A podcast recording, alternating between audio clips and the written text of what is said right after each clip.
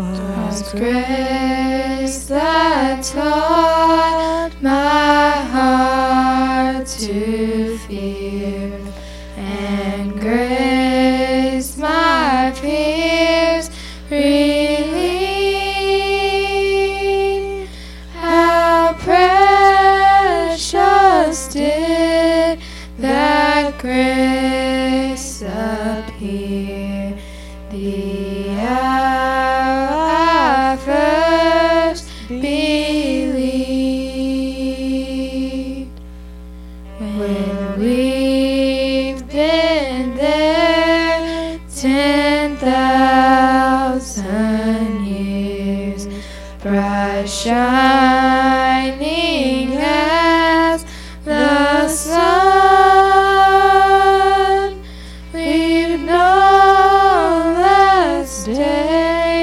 to sing God's praise. Then when we first begun.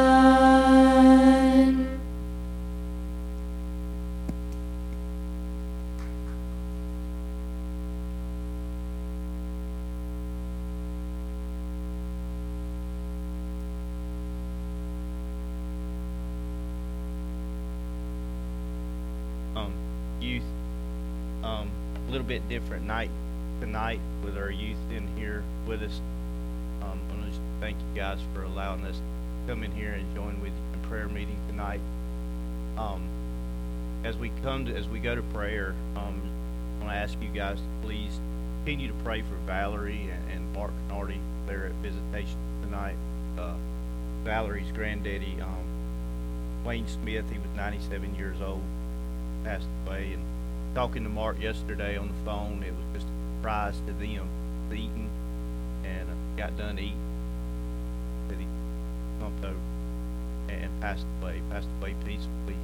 So I just ask you guys to continue to pray for them. The services will be tomorrow at 10 a.m. at Thomas McAfee in downtown. So please continue to pray for Mark and Valerie Nardi and that whole family. Also, I'd like for you guys to please continue to pray for my mom and dad. I spent the better part of yesterday evening in the ER with my dad. He is going through a lot of complications with his medications, which has got him really over-sedated right now. So they did some tests on him. They did a CT scan on him to make sure he didn't have a stroke. They did chest x-rays, make sure he didn't have any fluid in that. The blood work, everything looked good. So they do feel like he is over medicated.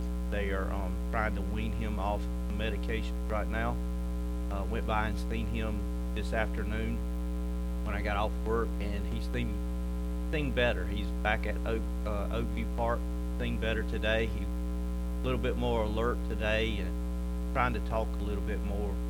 So you guys continue to pray for him. My mom, she is doing very well over in Manassas. She's walking a little bit more and more each day. And she says that she is looking forward to getting to go over there to be with my dad. And I think that'll help him out a lot. Y'all just continue to pray for my mom and dad. It's tough to see my dad in the situation he's in. But I know that God is working. Also, I got another prayer request I'd like for you guys to just lift up. I got a coworker named Dave Rollins, superintendent with our company, longtime superintendent with our company, and he's been going through a lot of health problems here. He's about 60 years old, and now they're just found out today, I did, that he is needing a liver. So I just ask you guys, please pray for him. His name's Dave Rollins. Jennifer is not here tonight because she is going to go pick up Brother Todd for rehab. And going to get him settled back into his house. So that's what she's doing tonight. I'll just pray for Todd. And I wonder, is there anyone that has any prayer requests tonight? Vicki?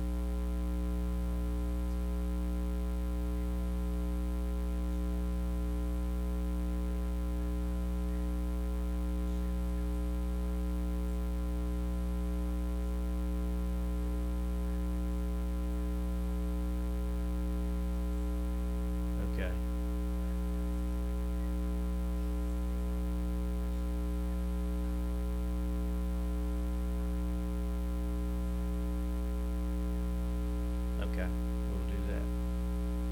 Anyone else? Like I ask my students every Wednesday night, is there any praise reports? Love to hear praise reports. And like normal, they're crickets. Hi. That's exactly right. Especially today in this weather. I'm glad that everybody swam to church or got in your boat and come to church. Let's go to the Lord in prayer. Dear Heavenly Father, God, we just thank you so much for who you are, Father. You are the great I am. You are the great physician, Father.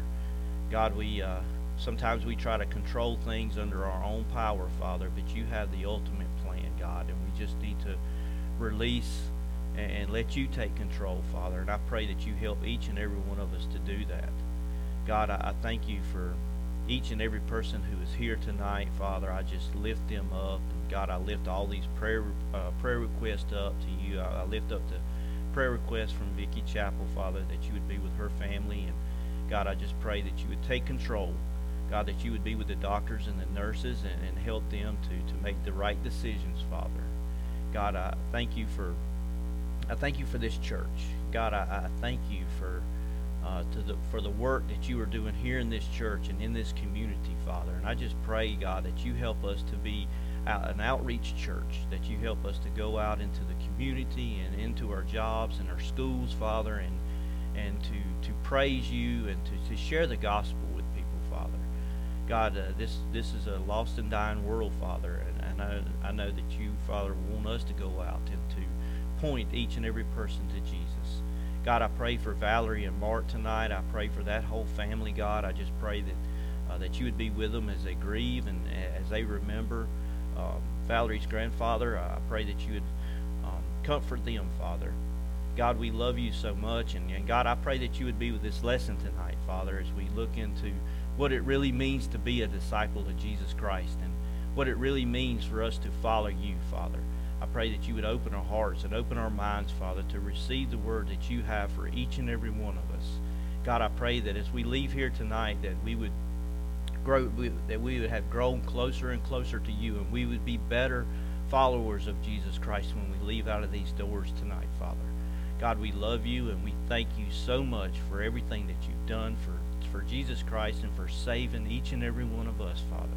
For it's in Jesus' precious and holy name we pray. Amen.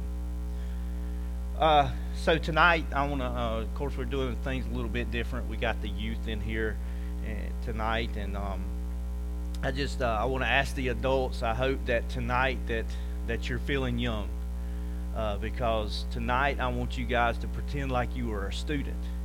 I know that I see Kevin Fowler back there, and we was talking at the softball game the other night about how we're not spring chickens anymore.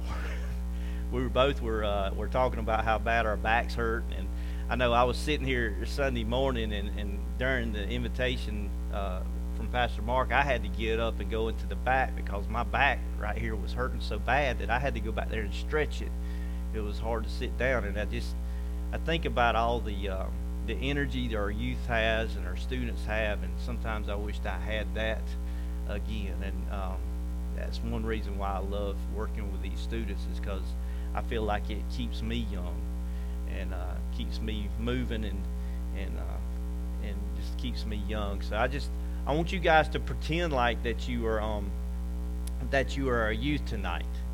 And Mark asked me to lead prayer meeting, and when he asked me that, you know, I was in the middle of this series, and I didn't want to really break off from this series because this series called Follow Me by David Platt is something that I'm very, very passionate about because I think our students really need to understand what it truly means to be a disciple of Jesus Christ, to follow him in everything that they do. So Pastor Mark asked me, he said, just continue on what you're doing, and you know, the adults, they can get something out of it too, and I promise you, you can get something out of this lesson because I've gotten a lot out of it. I've been reading David Platt's book. It's called Follow Me, and that's what led me into doing this series with our students. And we are in week 4 of this series, so we've already done 3 weeks, and this series is taking our students on a journey of what it looks like to be a true, faithful disciple of Jesus. And we've been looking at ways that with just two words, Jesus called his disciples. With two words, he said, "Follow me." And when he said that, you see that the first four disciples, they dropped everything. And they followed Jesus. And you can see that through Scripture, how these disciples left everything behind.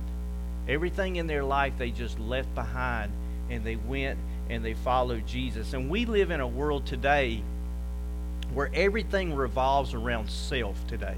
It's self-promote yourself. It's protect yourself. It's preserve yourself. Take care of yourself. But Jesus' words to his disciples is to slay yourself, to give up yourself. And according to Scripture, these four men, they paid a steep price for following Jesus. Peter, he was hung upside down on a cross. Andrew was crucified in Greece. James was beheaded. And John, he was sent out on an island in exile away from everybody. And they gladly gave up their life, and they gladly paid the price for following Jesus Christ. It was worth the cost to them. They believed in him. They eagerly, willingly, and gladly gave up their lives in order to know Jesus, in order to follow him, in order to proclaim him. And in the footsteps of Jesus, these first disciples found a path that was worth giving their lives to trend on. I wonder, 2,000 years later, how far off of that path we have wandered. Somewhere along the line, because of varying culture tides and popular church trends, it seems like we have minimized Jesus's call to total abandonment. I shared with our students when we first started this series that sometimes I wonder, when you look at church postings or you look at things from other churches, and you see this big number of salvations that these churches have in just one day, sometimes I wonder, is that truly discipleship of Jesus Christ? Or are they just bringing people down and telling them to say this prayer and to go out back into the world and you're saved? And sometimes we all call that the get out of hell free card, and that's not what Jesus calls us to do. Jesus calls us to leave our old life behind and to follow him. And churches today are filled with supposed Christians who seem content with having some kind of casual association with Jesus Christ. We feel like sometimes in churches today that we just give 1 hour to Jesus on a Sunday morning, and that's good enough for him. But that's not what Jesus calls us to do. Men and women and children have been told that becoming a follower of Jesus, it simply involves believing certain truths or saying certain words. But I really believe that that's not true. Disciples like Peter, Andrew, John, and James, they all show us that the call to follow Jesus is not a simple invitational to a prayer. It's a summons to lose your life. And I remind our students, and I want to remind you guys tonight, the words of Jesus Christ when he says, "Whoever does not take up their cross and follow me is not worthy of me. Whoever finds their life will lose their life, and whoever loses their life for my sake will find it." Tonight in this fourth week of this series is God's will. And we're going to be looking at God's will tonight. What is God's will for my life? That quite possibly could be one of the most common asked questions of Christians today. We have questions and we face decisions all the time, and often ourselves are wondering about, what is God's will for me? What is God's will for me to do in this? Some decisions are small and are less significant. What book should I read this month? Or where should I eat today? And all of our students know that if we ask Erin where we're going to eat today, it's always going to be at a Mexican restaurant. She loves to go there. But you got all kinds of choices, Mexican, Chinese, burgers, or Italian, or what do I do when my friends are mad at me? Or what do I do when my parents seem unhappy with me? Or what do I do when I'm struggling? Then there's often a lot of other questions in life that are larger, that are life-altering questions. And I just want to remind our adults that our students are faced with questions and decisions that they are facing today that are life-altering. Where should I go to college? Should I go to college? What career path should I choose? Just think about it, guys. And I've often thought this with my kids, is at 17 and 18 years old, you're asking these students to make decisions that could alter their life forever. A career path that they've got to make in college when they're as young as 17 and 18 years old. That's a lot of pressure to put on a teenager.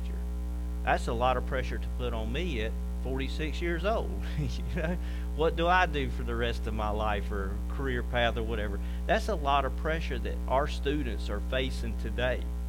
And you know, you just think about when they get into their 20s, who should I marry? Should I get married? Where should I live? How should I live? All these big decisions that our students have to make today. And we find ourselves buried under countless questions and decisions, and in the middle of it all, we keep coming back to that one question: what is God's will for my life? What is God's will for my life? How do I find God's will for my life? We operate as if God's will is lost, and we have to try to find kind of methods to finding God's will. And with good intentions, we try to find God's will for our lives. We use different methods to find His will, like flipping through the Bible randomly and putting our finger down on a verse, or looking for signs from a burning bush or from a blinding light. But what if God's will was never intended for us to find it? In fact, what if God's will was never hidden from us? What if God the Father has not sent us, His children, on some kind of Easter egg hunt to find His will for our lives? And He's just sitting up in heaven saying, you're getting warmer, you're getting warmer, you're getting colder, you're hot. What if searching for God's will like this is actually missing the entire point of what it means to be a disciple of Jesus? We're going to watch this video from David Platt that Cindy's going to play, and it's about a 10 to 15 minute video, but as we watch this video, I want you guys to ask the question and keep this question in the back of your mind: how do questions like these serve to distract us from what it truly means to be a disciple of Jesus?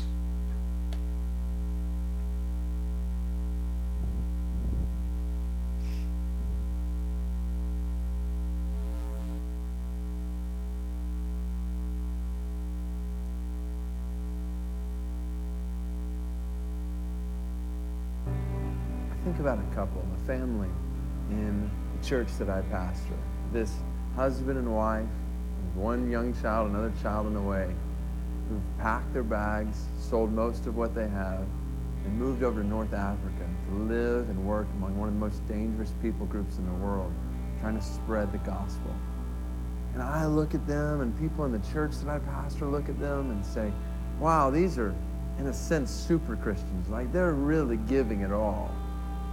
But what if this is what is expected of every single follower of Christ? Not that we're all supposed to pack our bags and move overseas to North Africa to work among one of the most dangerous people groups in the world, but the reality is, as a follower of Jesus, He could call any one of us to do this. And He is calling many of us to do things like this.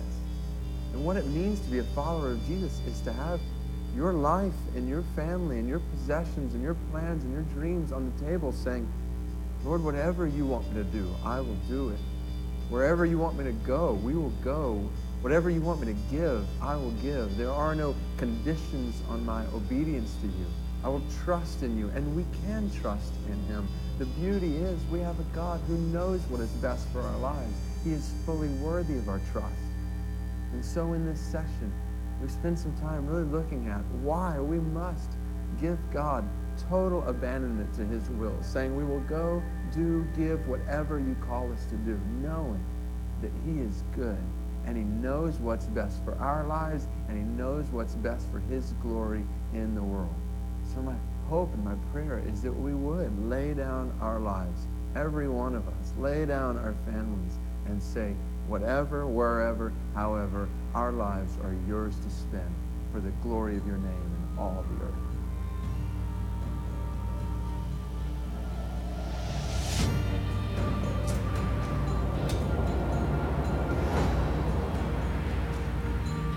One of the most common questions that we ask in the contemporary church is, what is God's will for my life?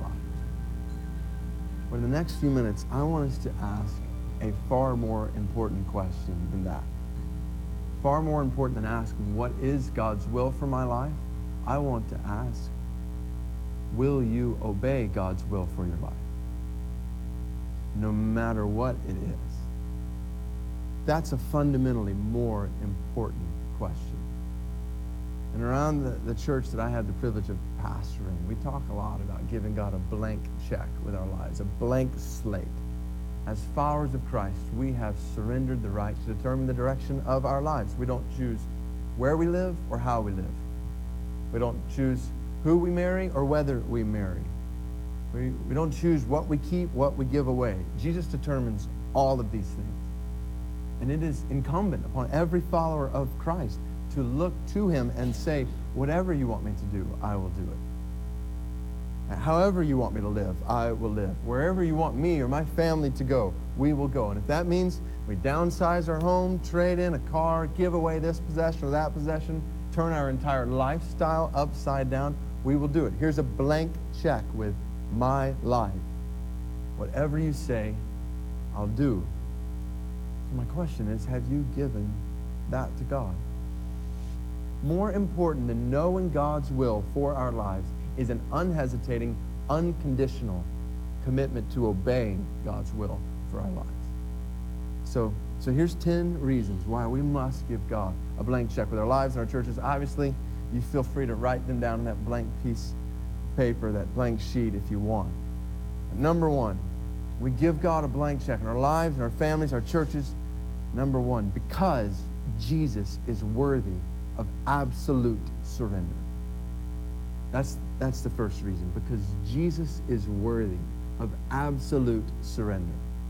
This is the same Jesus who we claim to follow, who said words like, deny yourself, pick up a cross, leave your friends and family, go like sheep among wolves, give away your possessions, renounce everything you have, sell things, give to the poor, come follow me.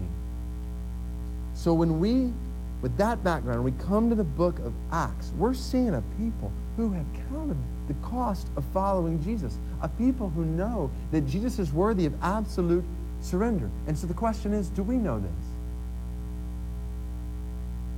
Are we following this Jesus? Are we willing to go anywhere, to give everything? Second reason why we must give God a blank check with our lives is because, number two, because Jesus is working to advance his kingdom. So check out verse 1 of Acts chapter 1. So come back to Acts chapter 1, verse 1, and listen to what, this is how Luke begins volume 2. So Gospel of Luke was volume 1, now book of Acts, volume 2. He says in Acts chapter 1, verse 1, in my former book, Theophilus, I wrote about all that Jesus began to do and to teach. Now that word began is really interesting. Luke tells us that what he's about to write about is the continuation. The Gospel of Luke was just the beginning of all that Jesus would do. So now he's coming to the book of Acts and he's going to tell us what Jesus continues to do. But there's a problem. When you get to verse 11 of chapter 1, Jesus is gone. He disappears into heaven. So how can Jesus continue to do and to teach if he's not here?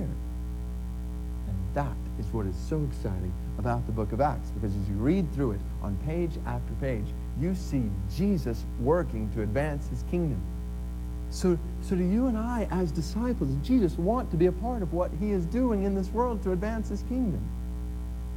Let's not put conditions on what that looks like.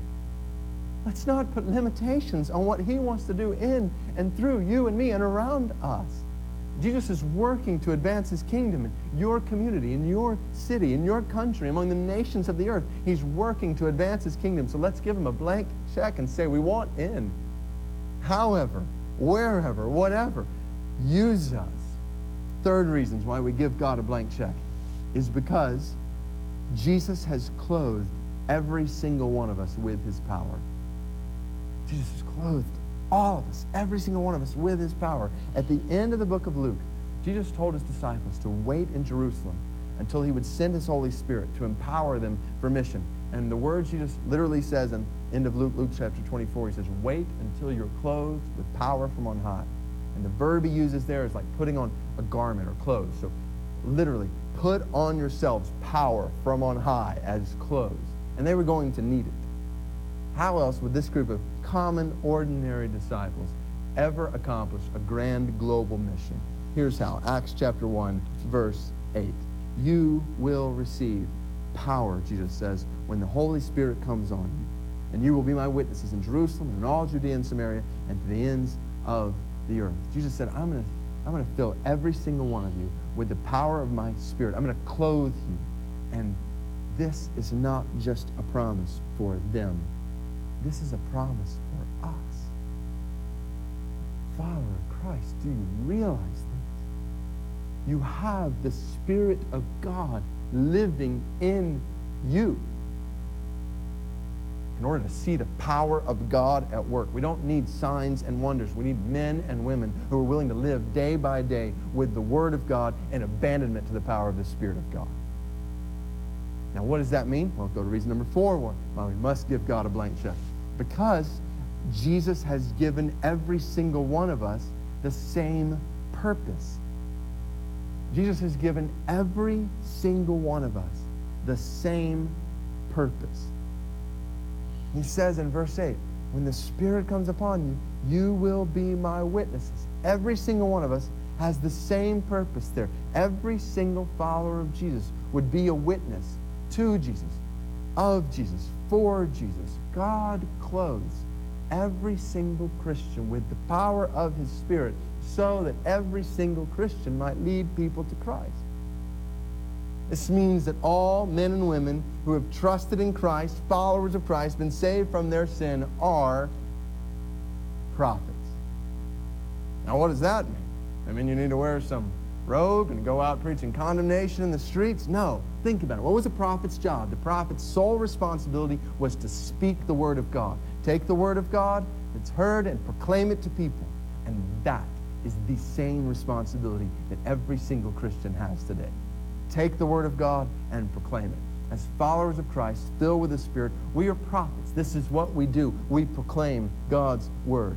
So it only makes sense that we would lay down a blank check on the table and say to God, whoever, whenever, wherever, we want to speak your word, we want to share your gospel, we are giving our entire lives to this task. Fifth reason, because the world is our goal.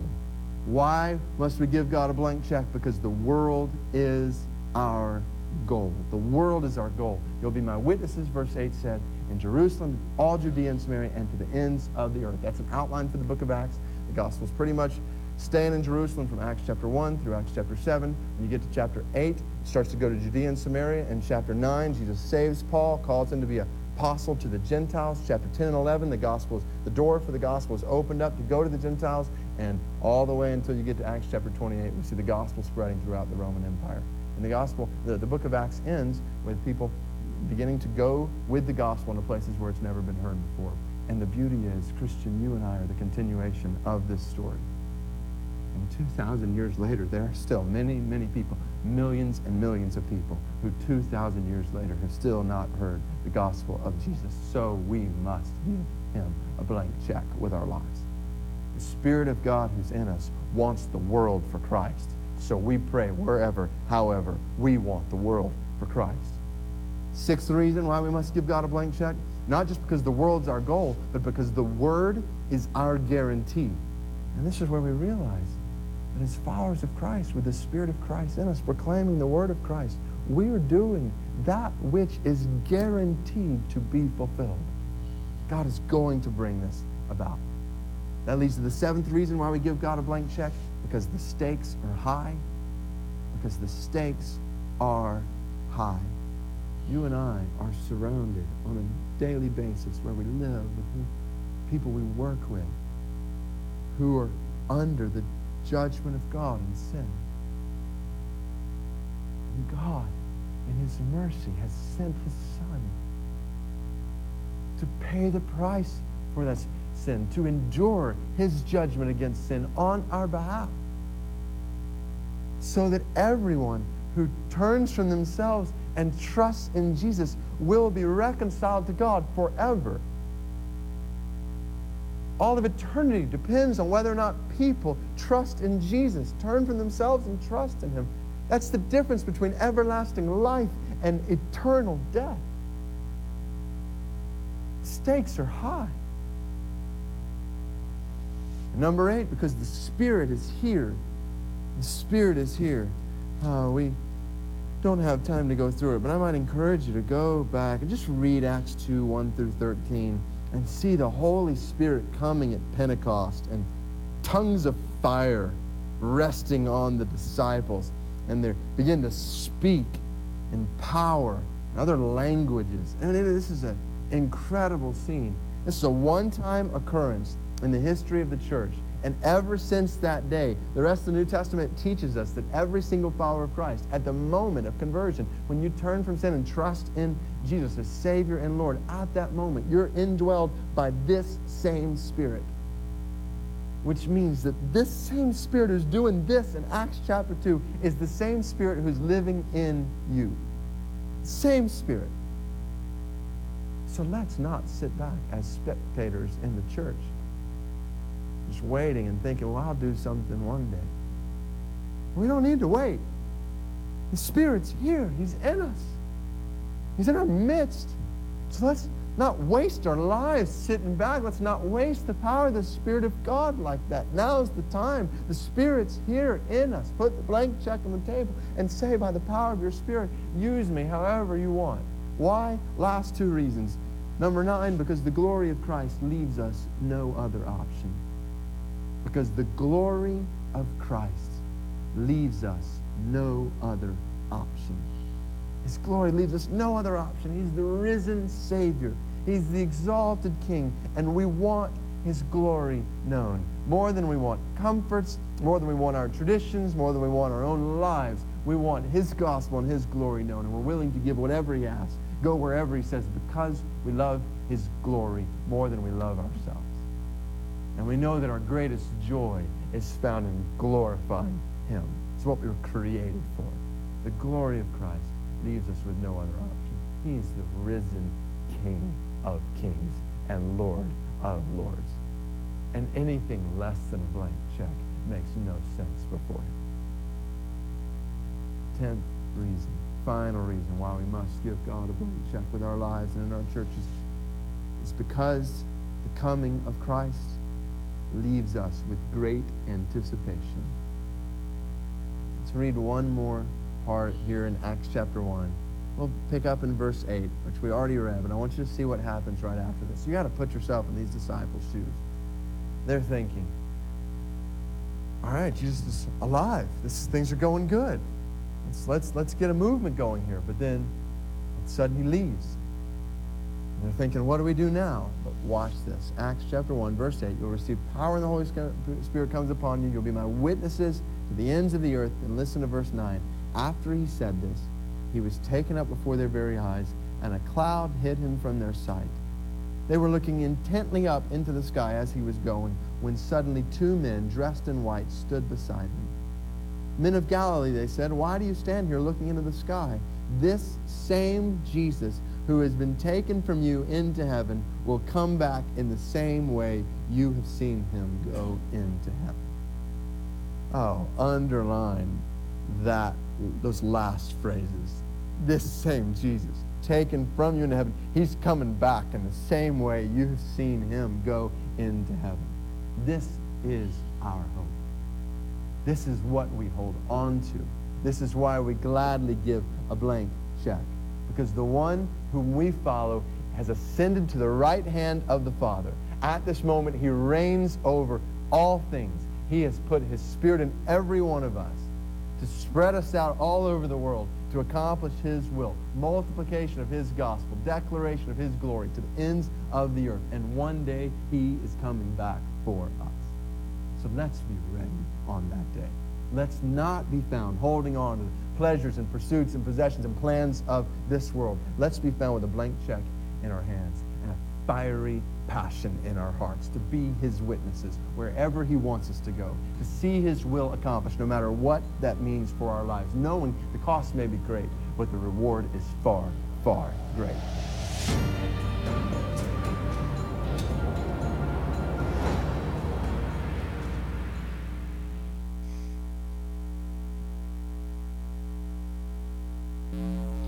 So, students, when Jesus says to follow me, he is inviting us to a total surrender of our lives.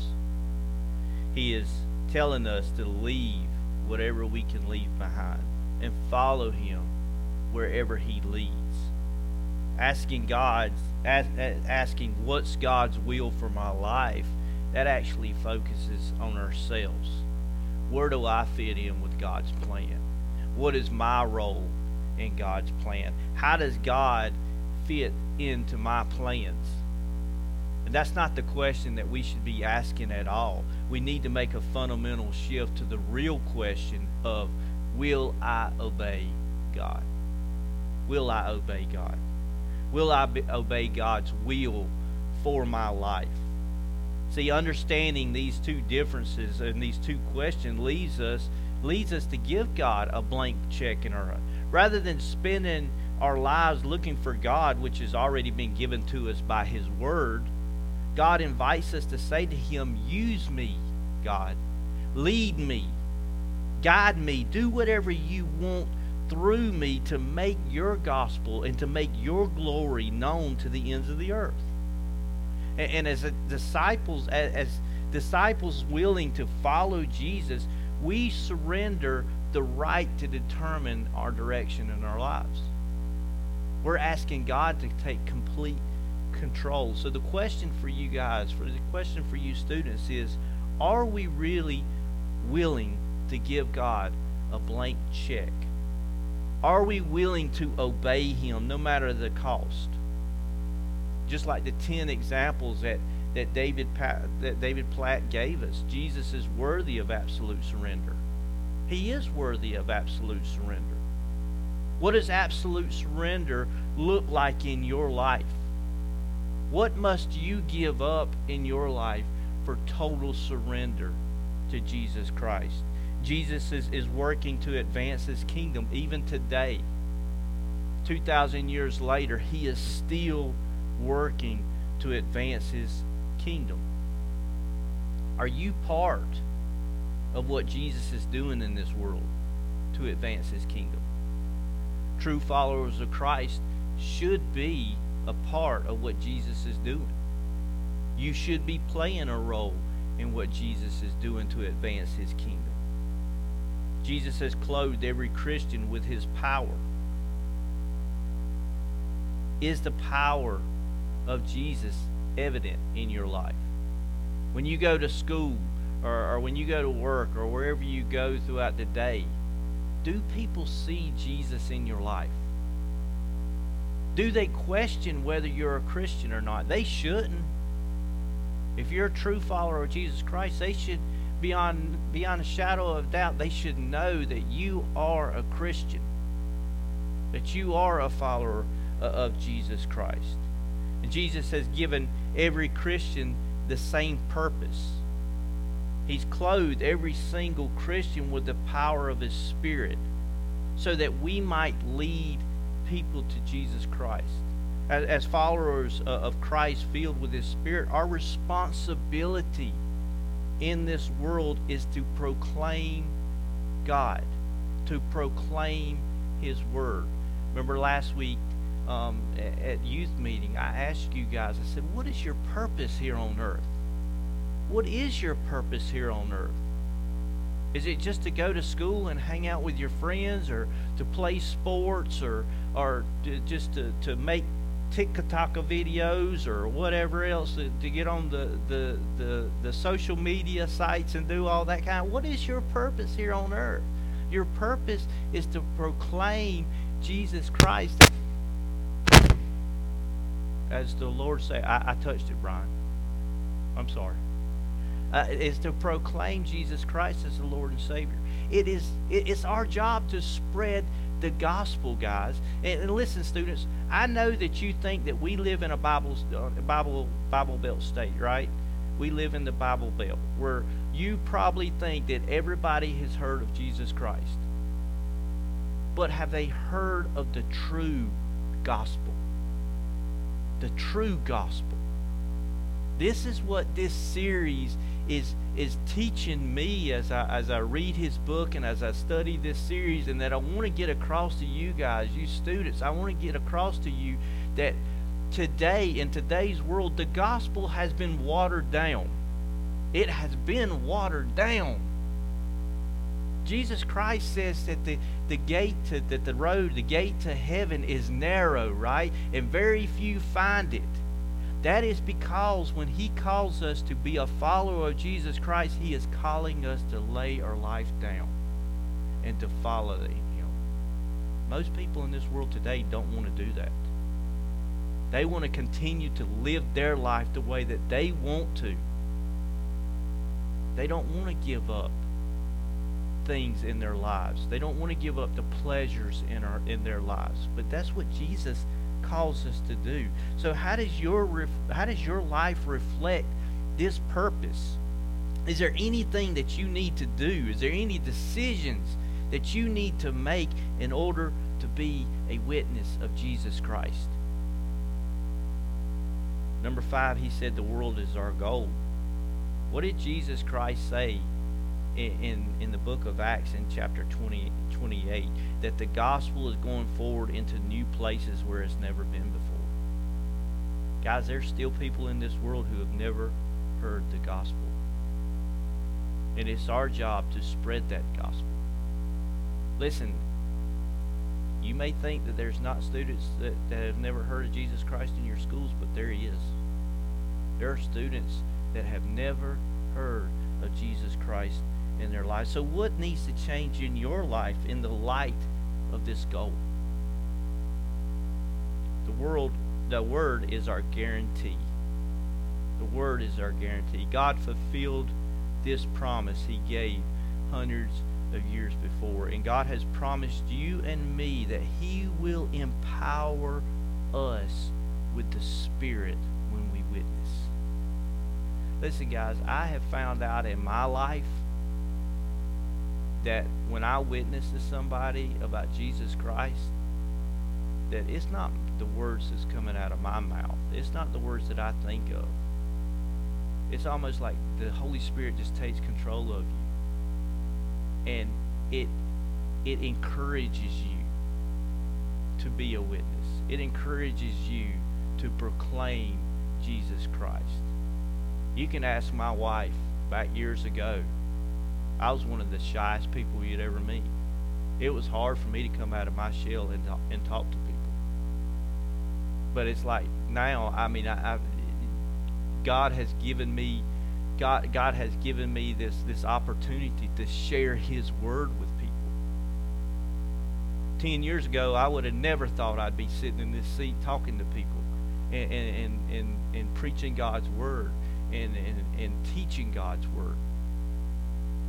This is not me. This is God doing His work through me. And God will do the same thing through you when you learn to obey Him. One thing that stuck out to me in this is number 7, the stakes are high. The stakes are high. Like we said, we are surrounded by people daily who are under the judgment of God. In His mercy, God sent His Son to pay the price for our sins, so that everyone who turns from their sins and trusts in Jesus will be reconciled with God forever. And this is the difference between everlasting life and eternal death, guys. There's two places that a person goes when they pass away from this earth, and it's either heaven or it's either hell. There's no in between. There is no getting up to heaven and saying that, oh, I'll talk my way into heaven, or I've been a good enough person. No, that's not the way it works. Either you have received Jesus Christ as your Lord and Savior, or you have not. Remember the words that God will say at judgment day, either welcome home, my good and faithful servant, or depart from me, you evildoers, I never knew you. Those are the two words that God is going to judge you by. The saddest words in the Bible are, depart from me, I never knew you. Some people say, well, I'm just not comfortable talking to people about Jesus. I'm not comfortable proclaiming the gospel of Jesus Christ. Let me ask you guys a question, students. Do you think that Jesus Christ was comfortable on the cross? He was not comfortable on the cross.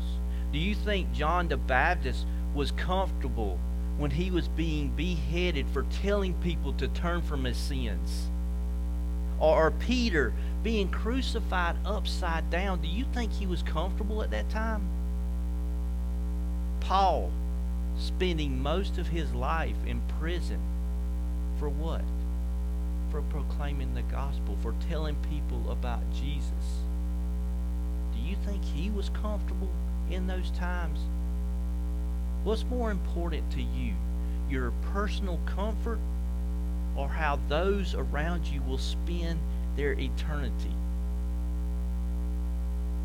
Listen, God is asking us to point people to Jesus Christ. We should take that seriously, very seriously. How does your life reflect this?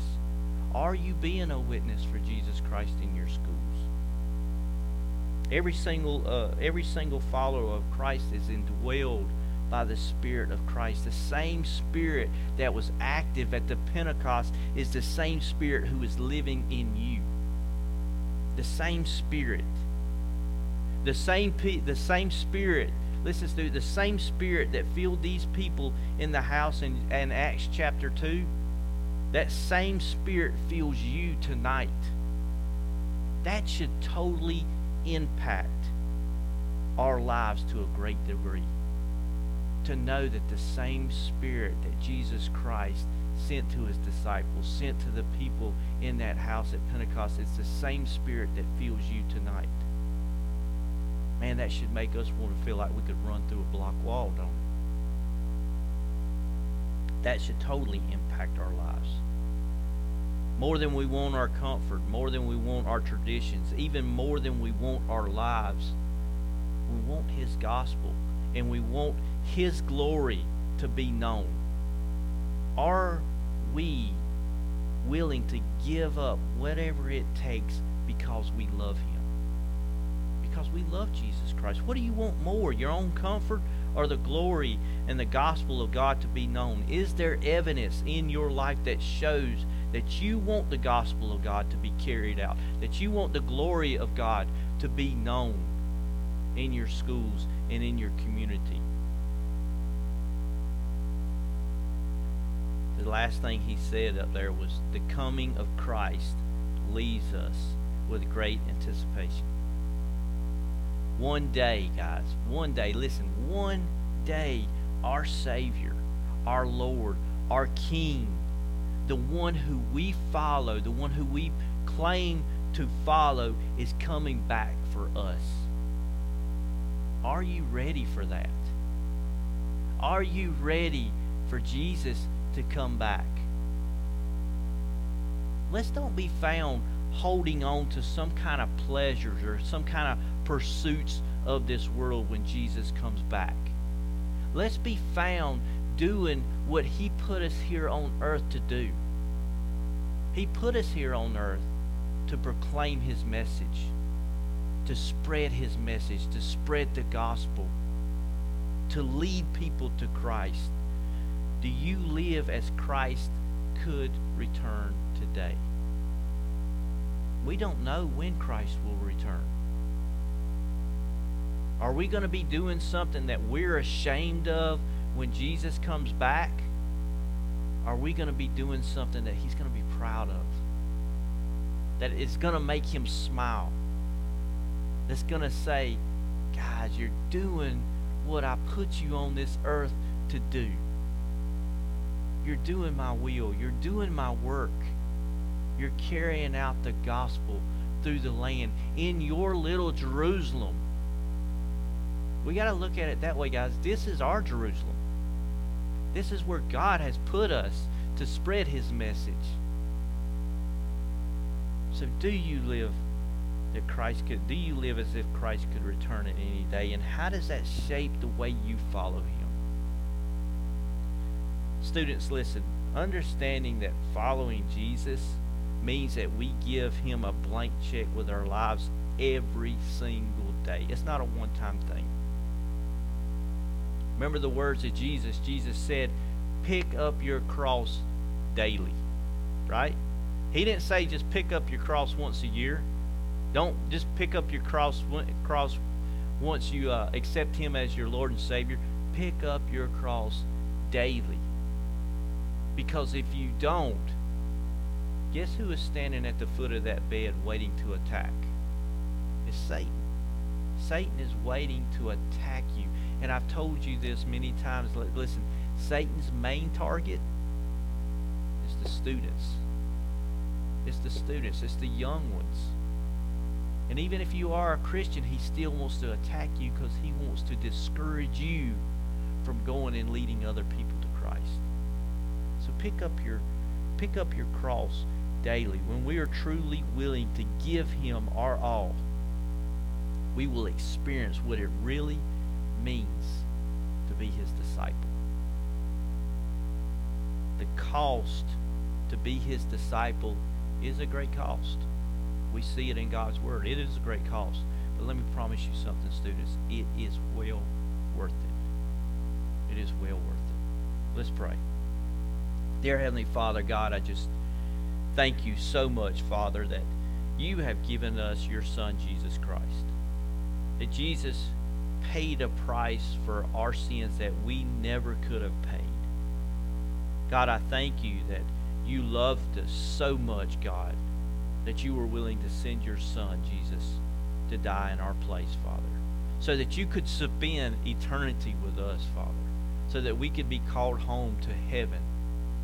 And God, while we're here on earth, God, I pray that me, these students, these adults, Father, that we will understand what it truly means to be a disciple of Jesus Christ, what it truly means to be a follower of Jesus Christ.